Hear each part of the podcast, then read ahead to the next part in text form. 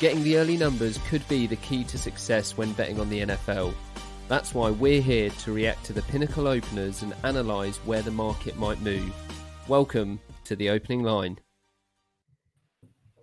Hello and welcome to the opening line. And after almost five months, 268 games, we are down to just two teams. And of course, the game that everyone's been waiting for the Super Bowl is just two weeks away, and with the odds up at Pinnacle, it's it's time to discuss what we might expect from the the biggest game in the NFL calendar. With me today are our three NFL betting experts. We've got Rufus Peabody, Eric Eager, and Andy Molitor. Um, we will get into those all important numbers for the big game a little bit later, but we can start off with a, a quick recap of the, the conference championship games. Um, one perhaps a little bit more straightforward than the other, or certainly less to debate to discuss anyway. So we'll start with that one. It was the, the Kansas City Chiefs. They they they outplayed the Buffalo Bills. Um, they not only won, but they also covered the spread, which obviously we haven't seen too much of that this season, and the the over came in on that one as well.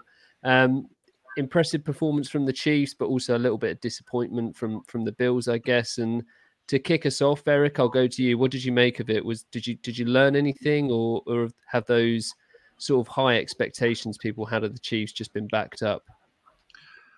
It was weird because I think a lot of us, you know, who held the Bills in high regard, I, you know, they did some things in that game that were not characteristic of what they had done the whole season. You, you talk about the early down runs, like they had more early down runs in the first quarter of that game, seemingly than they had in the in the first three quarters of the Buffalo game. I think combined, or sorry, against the, the Baltimore game combined. And then you look at the fourth down decisions they made. McDermott came out uh, in the last day or so and basically said, "Look, I just wanted to increase my team's morale at the end of the half."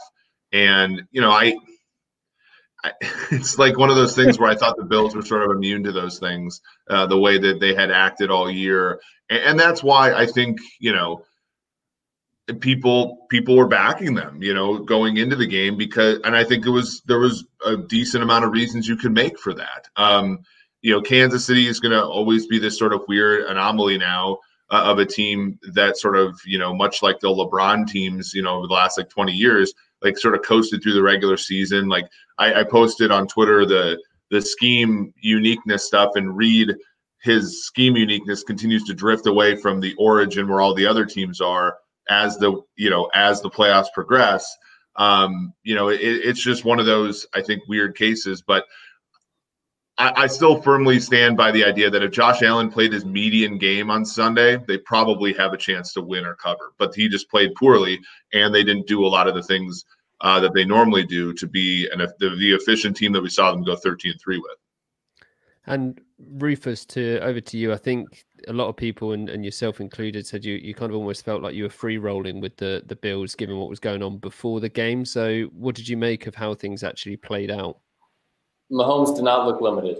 Put it that way. I thought the turf toe would be a lot more of an issue just from like the, seeing uh, practices uh, and and you know obviously his ability to his mobility is very important in this game. Um, but you know clearly um, clearly he, obviously I'm sure he was in some pain and he was shot up and I know he had that special cleat and everything, but uh, he was able to be he was just fine without without running. Um, and he was able to move around the pocket, which is what mattered. And um, yeah, I uh, I still I still like the logic behind why I took Buffalo there, um, just given the uncertainty. Um, but uh, it didn't work out this time. And Andy, you were on the the opposite side. Was it was it a no sweat win for you on the Chiefs? I guess to to kind of echo some of Eric's thoughts on like I was, you know, obviously I, I bet on the Chiefs. I bet the Chiefs live. I bet the Chiefs live to win the first half. I was I just kept pounding the Chiefs, and I was still like disappointed in McDermott. You know, even though it was it was beneficial for anything I bet, like just eh, how I feel about the NFL going forward, how I feel about some of these higher end AFC teams. Like I was kind of disappointed in how he played the game.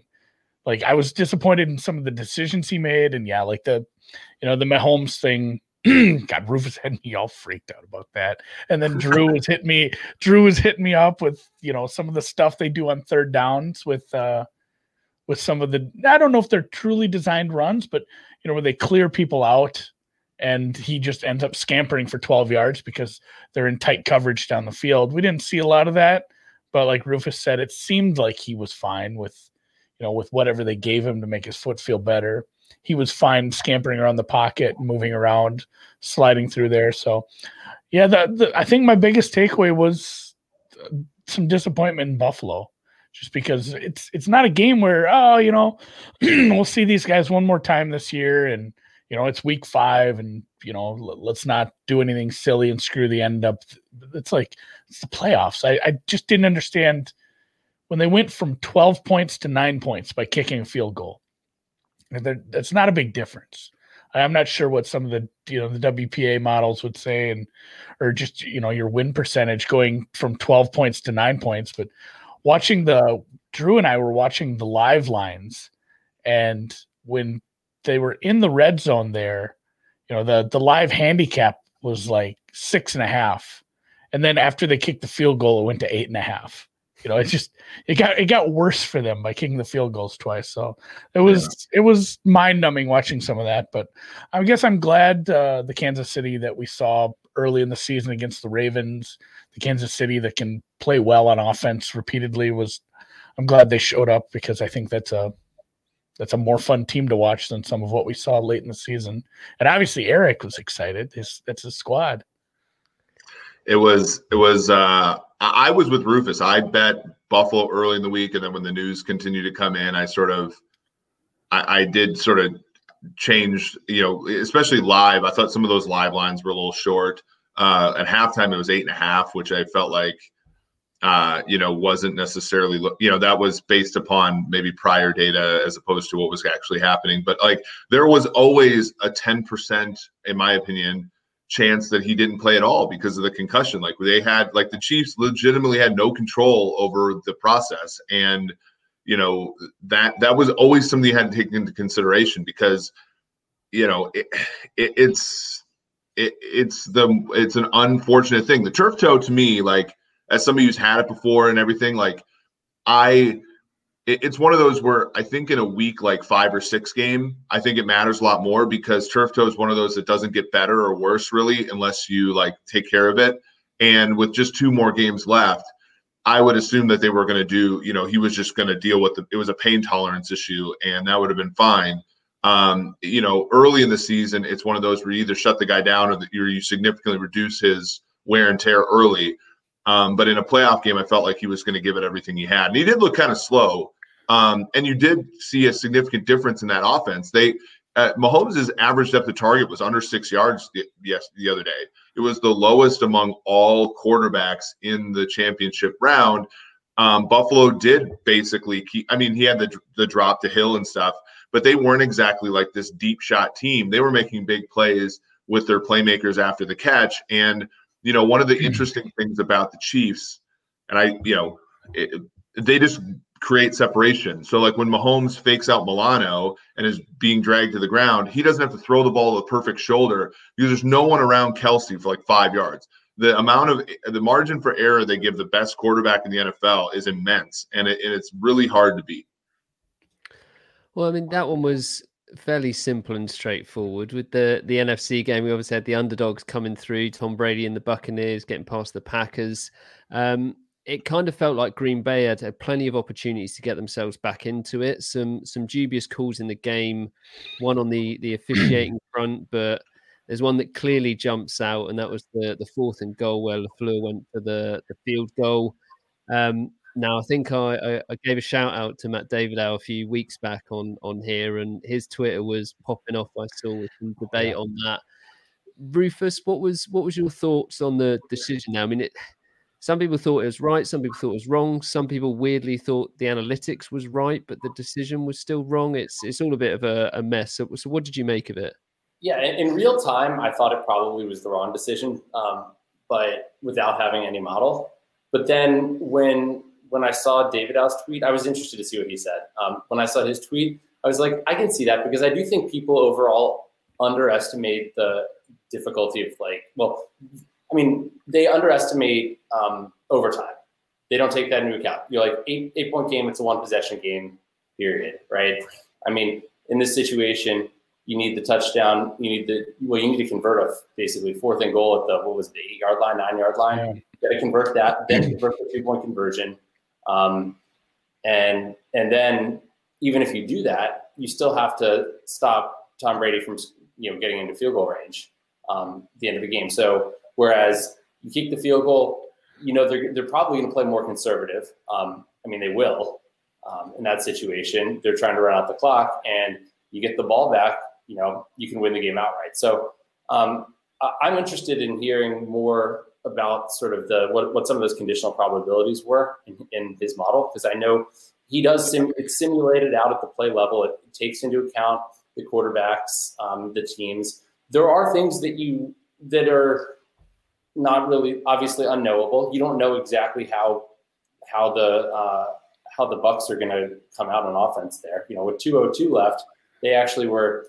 Uh, you know, Mickens goes down, and everybody's like, "It's a huge mistake." But at the same time, then the Bucks can throw the ball on first down because there's absolutely no downside.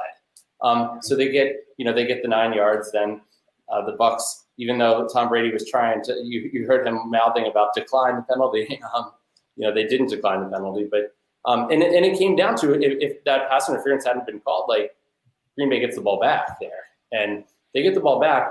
You know, I don't know what the chances you what you guys would make the chances there. Um, I'm, I'm thinking uh, Davidow's probably a little bit higher. He's very high on on Rodgers and and and good, I guess, good quarterbacks, um, especially in this day and age, being able to sort of um, sort of engineer these comebacks when you have all four downs to work with. So um, I, am we're going to have him on the podcast this week, uh, and so uh, that should be really interesting to to hear some of some of his thoughts. But I've talked to him privately too, and and he's you know he said like okay you know if you you can move a few numbers a little bit I guess, but but it's in the general ballpark.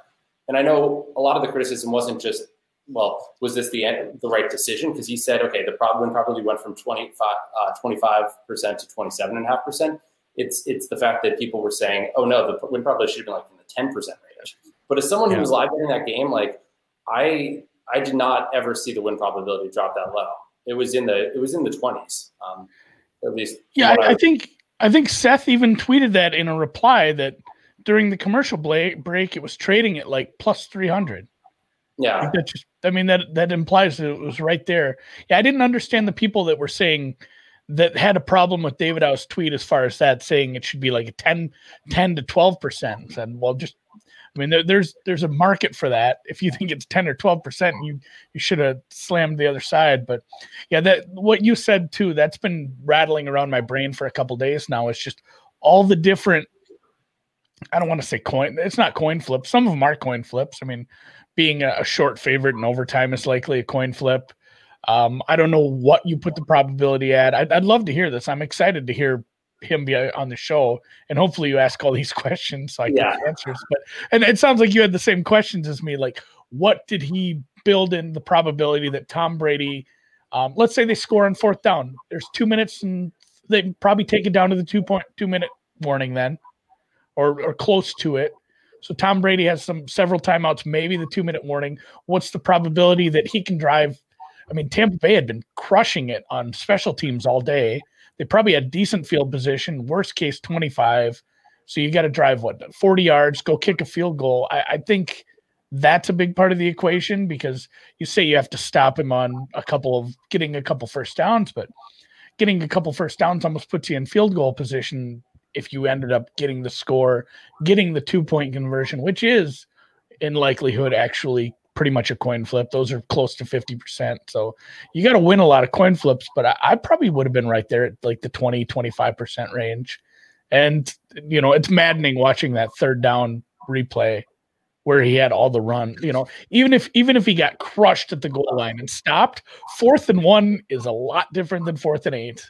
So I, I really wish he would have taken off there. There's a number, I think. So uh, let me just preface this. I think Davidow and Miller and Deck Prism are extremely sharp. I almost always, and even like in private DMs with other people, have I almost always say, okay, where are you at? Where is Deck Prism at? Where am I? Like, so I, you know, I'm almost always hope, hopeful that I'm directionally the same as them. The the one, and I do, I agree that like the eight. So we saw this in a playoff game last year too um, when the Philadelphia Eagles were down 17 9 and they went for a relatively long fourth down. I think it was a little bit further out. I support kicking the field goal the further and further you get away from the two minute warning because and I tweeted this out in the time. I said, like, the Packers should not treat this drive like they're down by one score. Like, they're not. They're down by one and a half scores. So they have a 50% chance of being down two scores or one score. And I think that that, in the general, so in that sense, I'm very similar in the mindset as they are. Um, I wonder though, like just from just from thinking through the probabilities, and I, I'm really interested in seeing what they have to say. Like, what do they think a probability of going 75 yards with one or zero timeouts against Tampa's defense would be for for the Packers? Because I think that that's a non-stationary. So I had a call like probably what was it Seattle Minnesota, where we, you know, we give the win probabilities to NBC, and they said like this is the go for it situation. I got a call from somebody in the league saying this is way too high. If you look at historical data of teams going X amount of yards in the final X minutes with no timeouts, they've only scored a touchdown like 5% of the time. And so, whereas we had it more like about 10, 12% of the time. And and I think Davidow and Miller and and uh, Deck Prism are probably thinking, well, it's even more non-stationary than that, right? The league increased. The league is more and more in favor of scoring. Rodgers is more is better than most. So, and the market is what the market is. And I, I asked you this, Rufus, and I want to hear what you have to say. Is there is part of it also the fact that there is a favorite long there's a, a long shot bias in markets, and you and and they're sort of i mean not necessarily they're not necessarily tracking with the market they're trying to be the market which you know and they're doing a great job of it but is that part of it too like traders are almost always taking the plus 300 as opposed to laying the minus 350 or whatever well i mean uh, so the favorite long shot bias if you look at it overall i mean under, there, there tends it tends to be kind of at least in the NFL, the opposite. It tends to be a bias more towards the favorites. The favorite long shot bias historically is big in horse racing. Um, okay. But, but oh, hold on. I was pulling up the box score now for the Bucks game because I wanted to see how many how many times inside the ten. Um, you got the ESPN auto play inside the ten, and they didn't score, um, and it started auto playing the video. But um, no, no. So uh, the like in the NFL, like there's more value in general uh, betting money line, betting underdog money lines and underdog favorites by far. Not even close. Like there's often value on underdog money lines. And I think the, the bias is that people like the underdog payouts. That's why they parlay these favorites on the money line. So um, I, I, don't know that that actually applies to, to live, but regardless, I mean, I, I, they're trying to, they have, Deck Prism has their number as far as I know, and then they have the number that they're sort of booking, like uh, based because they're trying to, you know, if, if they're, if they think that the market is like everybody else is really wrong, they're not gonna, they're not gonna put it right in exactly their number is. They're going to, I, I, assume. But I assume the number he was quoting to me was also their actual number uh, at that point. So, and, and, to what to your point, like about the NFL changing, yes. And and Matt and I have talked about this like a good amount this year actually, where he says that the NFL in the last five years is very different, and at least like some of my second half stuff, like he thinks I'm I'm, I'm overvaluing or I'm undervaluing the team down two scores, getting that later t- that late touchdown um, to pull it back in. And, and just given the fact that, like, you know, the there are more good offenses, I guess, and and so, you know, um, yeah, it, it's an interesting problem because I I am you know, like I said, I I was I was a little yeah, I'm trying to unpack what how they got their numbers too, and and again, like I said, like I, I'm really interesting interested to see how they arrived at it because I, they're usually right, you know, and and so the the chances of them being right here are probably pretty high. It's just I, am looking forward to seeing why. Yeah, I mean, he said he won't be able to say. Yeah, looking, um, he won't be able to say absolutely everything, but um, but he's hopeful that. Oh, a good host will squeeze that out of him. Yeah. Well, yeah, I mean, but but uh, I, am definitely interested in getting into some of the details of them. Because modern modern machine learning models need more. Like that's the hard part. The modern machine learning models need more data to be able to accurately price the probabilities.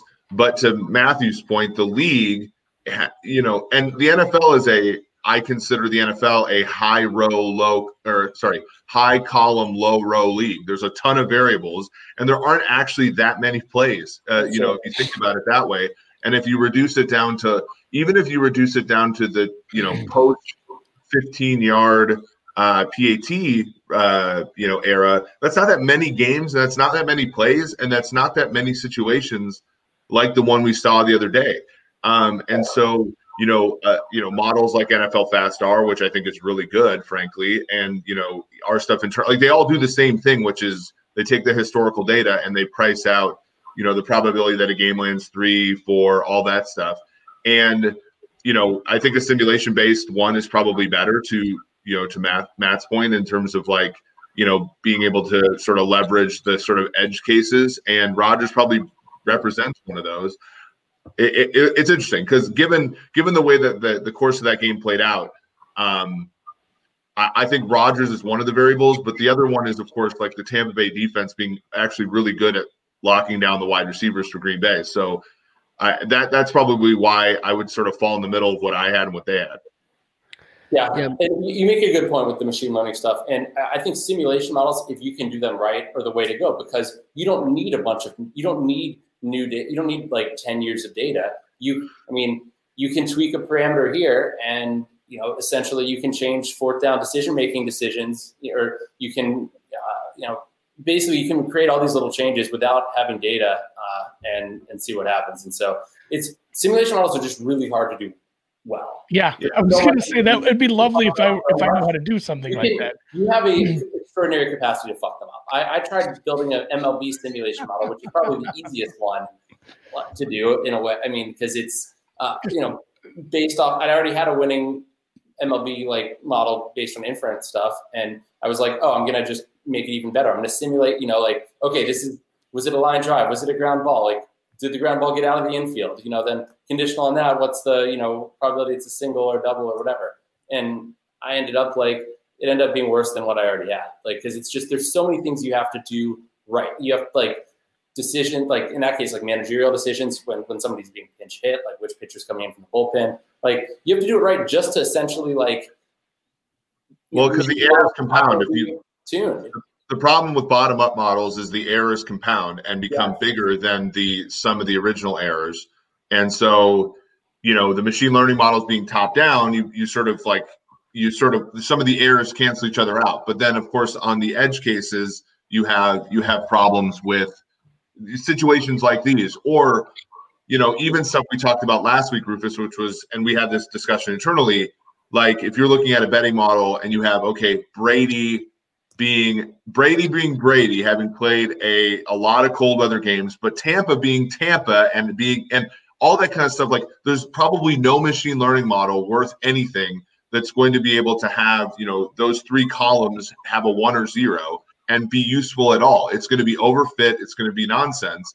But then if you have a you know a simulation again, like again, if you're wrong about any one of those three variables, they they trickle through the entire simulant. So it, it's but I mean, that's what makes modeling hard. That's why you know not everybody has a private island yet. Right. That's and, the depress- That's the depressing part about football. I think it's just the we've we've run into this time and time again. As far as you know, you say like the 15 yard extra point, but it, it's so hard to find. Like if that's your line of demarcation, like, that's fine, and we we do that sometimes because that did make a big change in some of the not a big change, but a change in the scoring. But just like where do you draw the line as far as offenses are better now or they're more offensive offensive minded coaches. There's more offensive minded you know just the the ethos of a team. Like the the general thinking is we're going to take advantage of these rules that are changing. We're going to score a lot of points. We're going to concentrate on this. You've seen teams do that and succeed but like where where did that happen? Where exactly you know where are we cutting things off? Because the, the more you cut off the you know the shittier your sample gets and we we we always run into this. Like, should we even be looking at these games because they happened like nine years ago? Like, was it the same NFL? And that's where I have a lot of trouble with the just straight modeling anything. I think it depends on the question you're trying to ask too. Yeah. Right? I mean, like I use I use like upwards of 15, 20 years of data for some particular things. Like, I mean, and, and this this become, becomes really relevant this week with with props especially. So I mean, it's like because I'm not running simulations, but I think to your point though, with with the edge cases in the machine learning model, I think that that's a huge weakness of, of machine learning, and it's why that it's why you don't really see.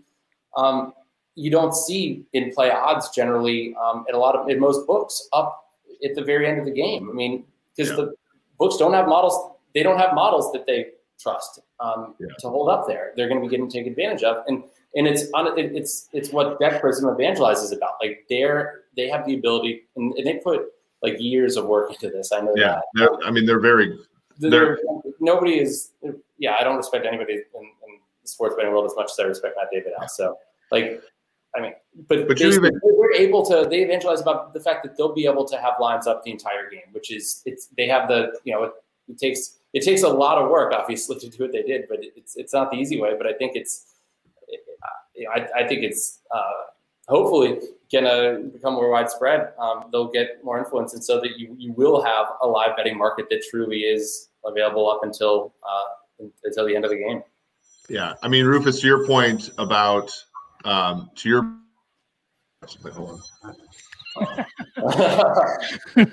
I was wondering who. We're now, we're now going to have to wait with bated breath for what uh, Eric was going to ask. Um, what?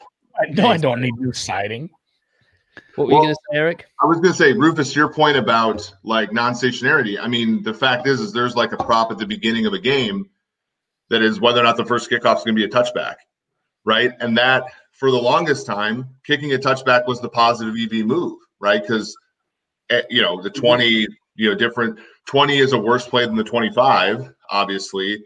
And then you know they changed the rule, and then more teams kick the ball short and then they changed the rule again to make it so that you couldn't run up and you know run up on the, and then it kind of became like a i think like a neutral move to kick it short or kick it deep. So now like how do you even price that out? And then you have obviously weather yeah. effects and team you know and then you have a team that could just say hey we think this returner sucks and we're just going to kick it to them right i mean it, it, like the way i used to do it i'd have like a factor for like you know the altitude of denver for the wind and all that stuff and basically be able to say oh you know essentially i I'd context neutralize it. But that the whole point of that is I'm assuming that every team's trying to kick it as far as you know, trying to kick it deep.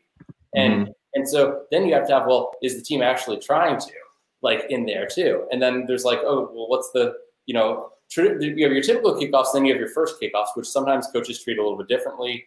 You know, different times of the game. Like I, I've like I've studied Belichick kickoff patterns a lot, way too much over the years, and and you know, there's times when, and, and actually just watch video, and there's times when clearly he's trying to kick it for a touchback, and other times when he isn't. So, yeah, it's, it's hard to do. Like, that's an information thing. Like, I mean, it's become for the kickoff stuff largely actually looking at, at film, like, and, and creating data yourself, like, that is hmm.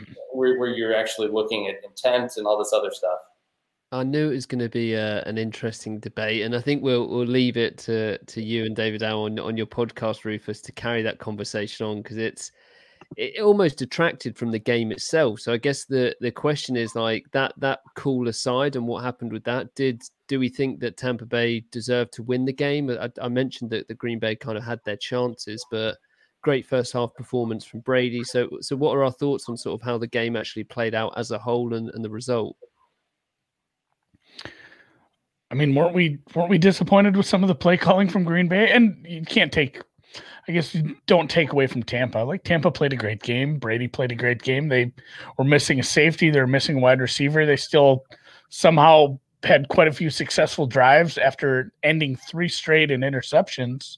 But the fact that you know the, the last two Green Bay, Green Bay combined for negative five yards on six plays in after the second and third interception if you just if you're gonna have the goat, if you're gonna have the MVP, if you're gonna have this, you know, a young offensive minded head coach, and that's what you get from those two drives, I don't think you're gonna beat that team all that often, even at home. So that was that was super disappointing to see.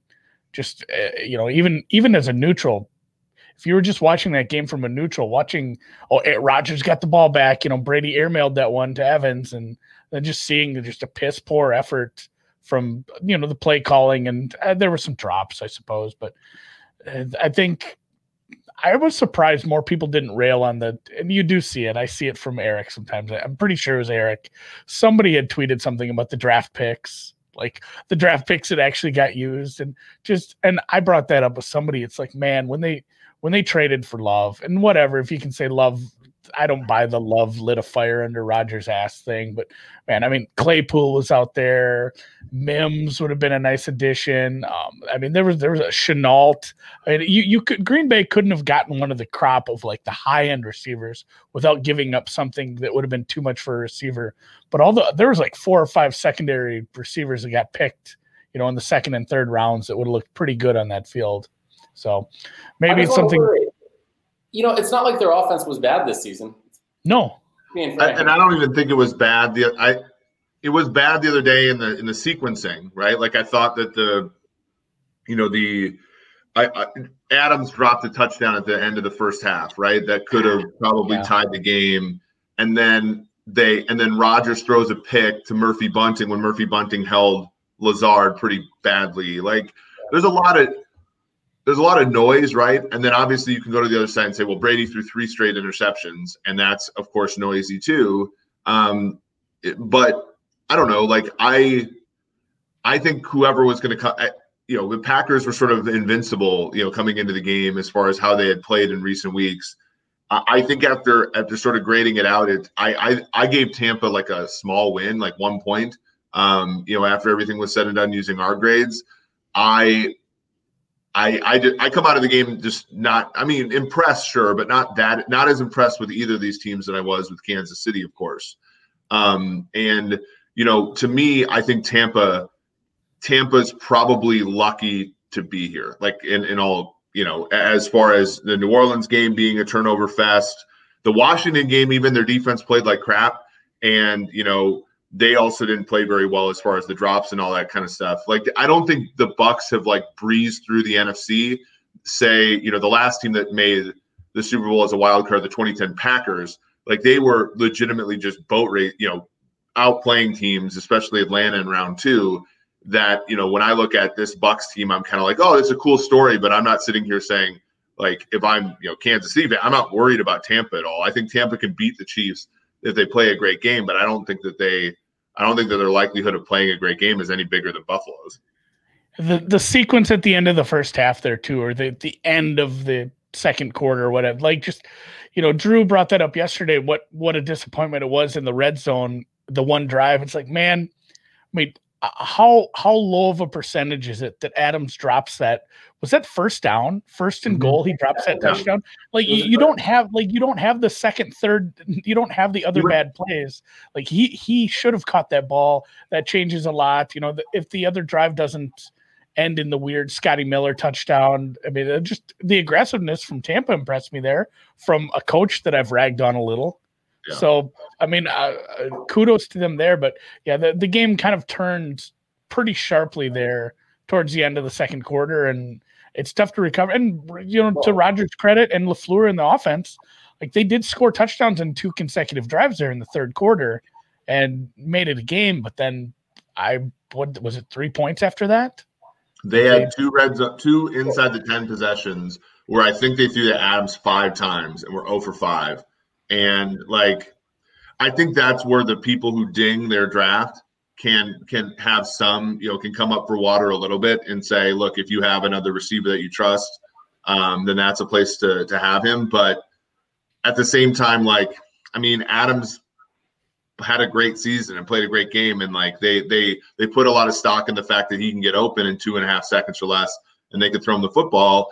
And that didn't work out as much in this game, and that that happens. You know, I I don't know. I I I'm a little bit, you know, if I'm a Packers fan, I'm a, I'm a little bit pissed off that they didn't draft the corner because Kevin King is a disaster, and that entire game, um, you know, the, I think the play call obviously at the end of the half was more bad, was worse than his coverage, but like they also like they they had him singled up all game, and he was just getting abused over and over again. So to me, just not being as resilient defensively as you should be is probably, if I'm a Packers fan, my biggest concern. Well, I mean, if you're a Packers fan, you don't like the draft because it's not maximizing the, or you don't like it for this year because it's not maximizing their short term, their their odds of winning in this window. But at the same time, with they're balancing the future or the, the present with the future. And I think it's something that most GMs do a terrible job of doing.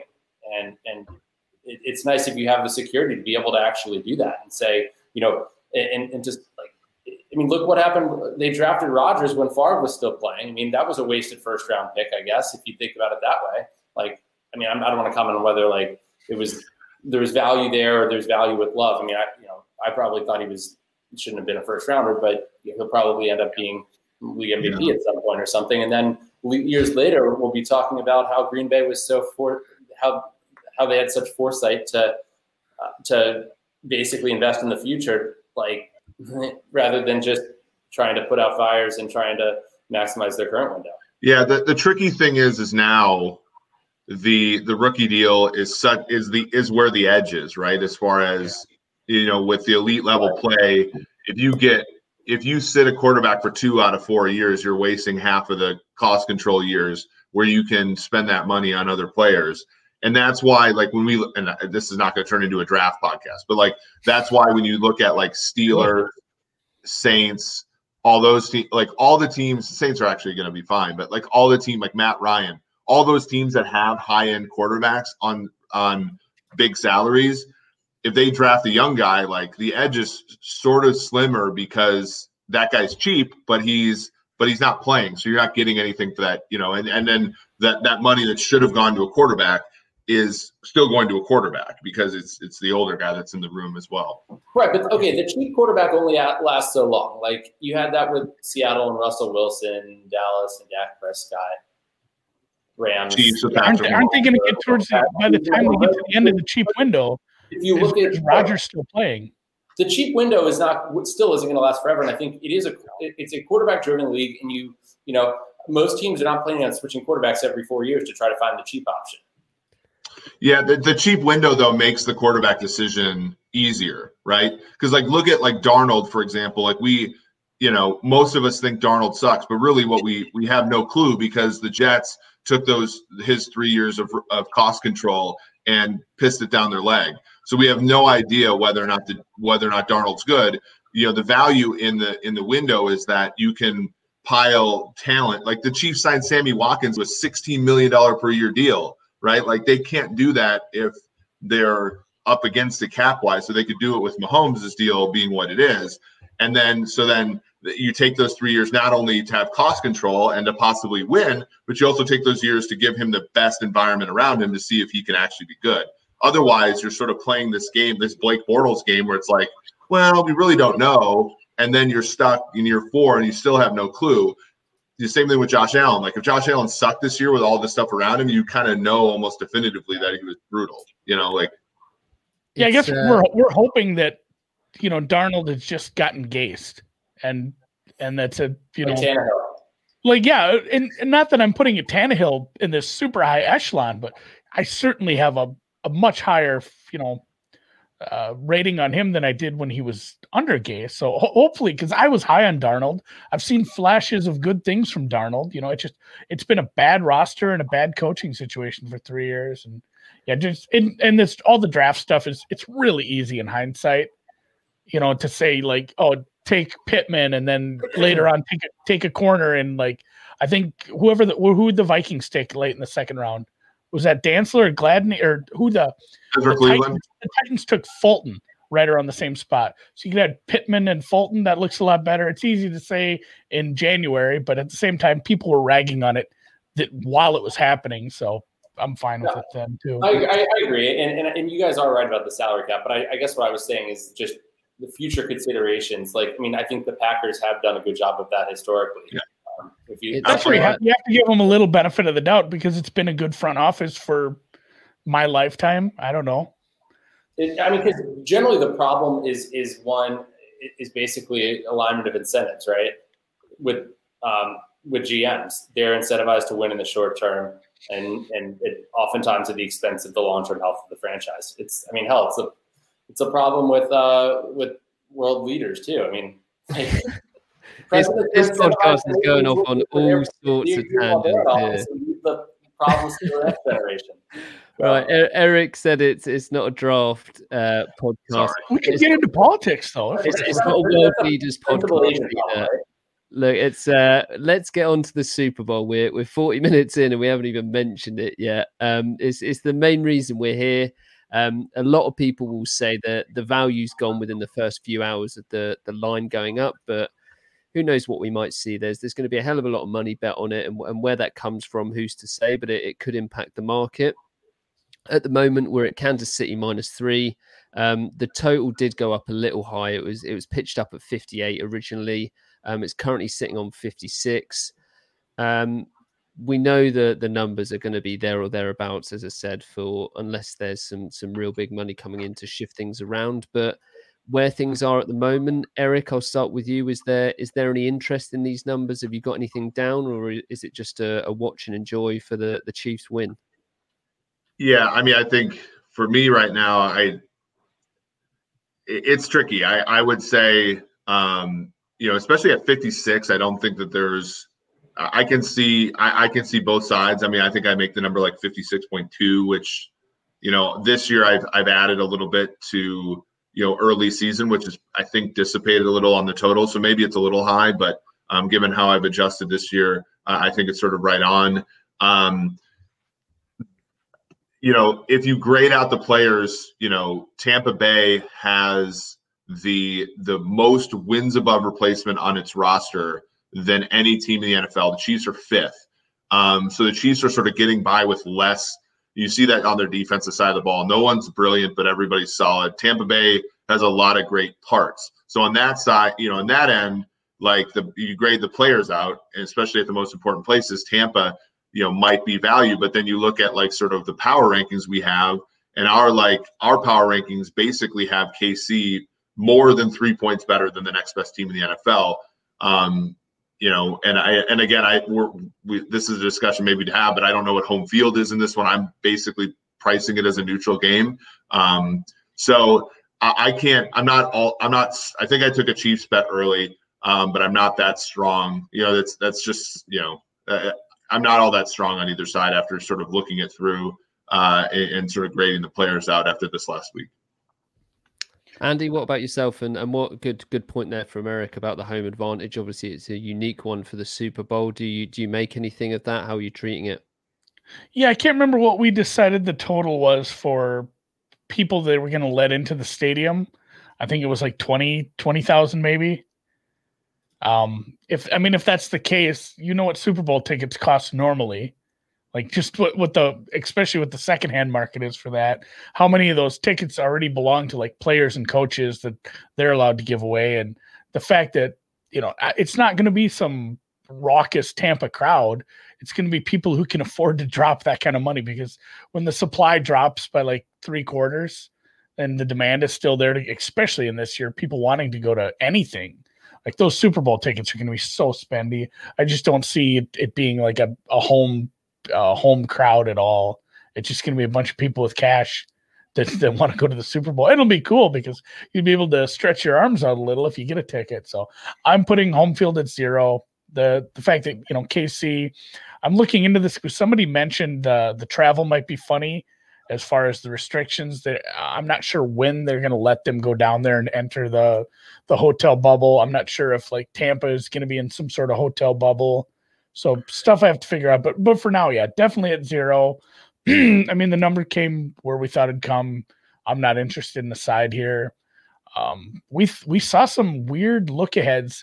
Somebody had a total up at like 59 and said, well, if they open like that, it's to get hit down hard. Even the 58s, 57s got hit down hard. I made the number lower, but I still had no interest in betting it under. Like I'm not. Uh, there's a lot of there's a lot of long tail that ends up in the 70s here. I think Tampa Bay's smart enough to know that what they just saw McDermott do. It's not a it's not a team that you beat by let's play keep away. It just doesn't work. It hasn't worked. You go back and look at historically the teams that have beaten the Chiefs under the Mahomes Reid era. When they when they've beaten the Chiefs, it's going score for score, track meet. It's outscoring them, outplaying them on on, on their you know against their defense. So I'm not I'm not excited that my numbers one and under, so I probably won't bet one. I'm probably all props all the time. I had more money on the Puppy Bowl than I did on anything for the Super Bowl last year just because there was well somebody knew where the puppy bowl ended and some people were taking some silly numbers on that so um yeah a lot of props puppy bowl you got the the anthem all that fun stuff i probably won't have a cider total i have a small position that drew talked me into when we were betting preseason that was mahomes mvp and kc to win it all were similarly priced we said well let's just split those up then so i'll be rooting for kc but uh the number's pretty good. And Rufus, correct me if I'm wrong, but a lot of your work at the right at the end of the season goes into the props, does it not? But is there we can we can put the props aside for for one week at least, but the main lines, is there anything of interest to you? Yeah, no, nothing of interest to me there right now. At the time, it'll be interesting to see how it gets how it gets bet because the Super Bowl is unique in the fact that like it isn't like right now, sure, the sharp money is influencing the line, but but you know, in in two well a week and a half, it's going to be public money that's influencing that number. Um, and just because there is generally so much more public money bet on the Super Bowl than any other game. Uh, so, you know, there may be an opportunity at some point. Like, obviously, I hope that people love, you know, I hope that the over, the over gets bet a ton and that I'm able to get a nice sweet under, um, like close to game time. But uh, well, we shall see. But yes, my exposure will be mostly on props. Well, look, all that wait for the the Super Bowl talk, and we absolutely breezed through it. Um, one of the yeah, don't bet again. I was just going to say one of the one of the interesting elements that the the props and stuff that's that's going to be interesting to talk about, and I think maybe we can dedicate some time to that next week, and it might be good as well to sort of come back to those Super Bowl numbers, as you said, Rufus, when that public money comes in, and, and see if anyone's minds changed on that. Um, but for the time being, at least, Eric, Andy, and Rufus, thank you very much for coming on and, and sharing your insight. Thank you to everyone for tuning in, and you can get all the latest odds on pinnacle.com. But remember to please gamble responsibly.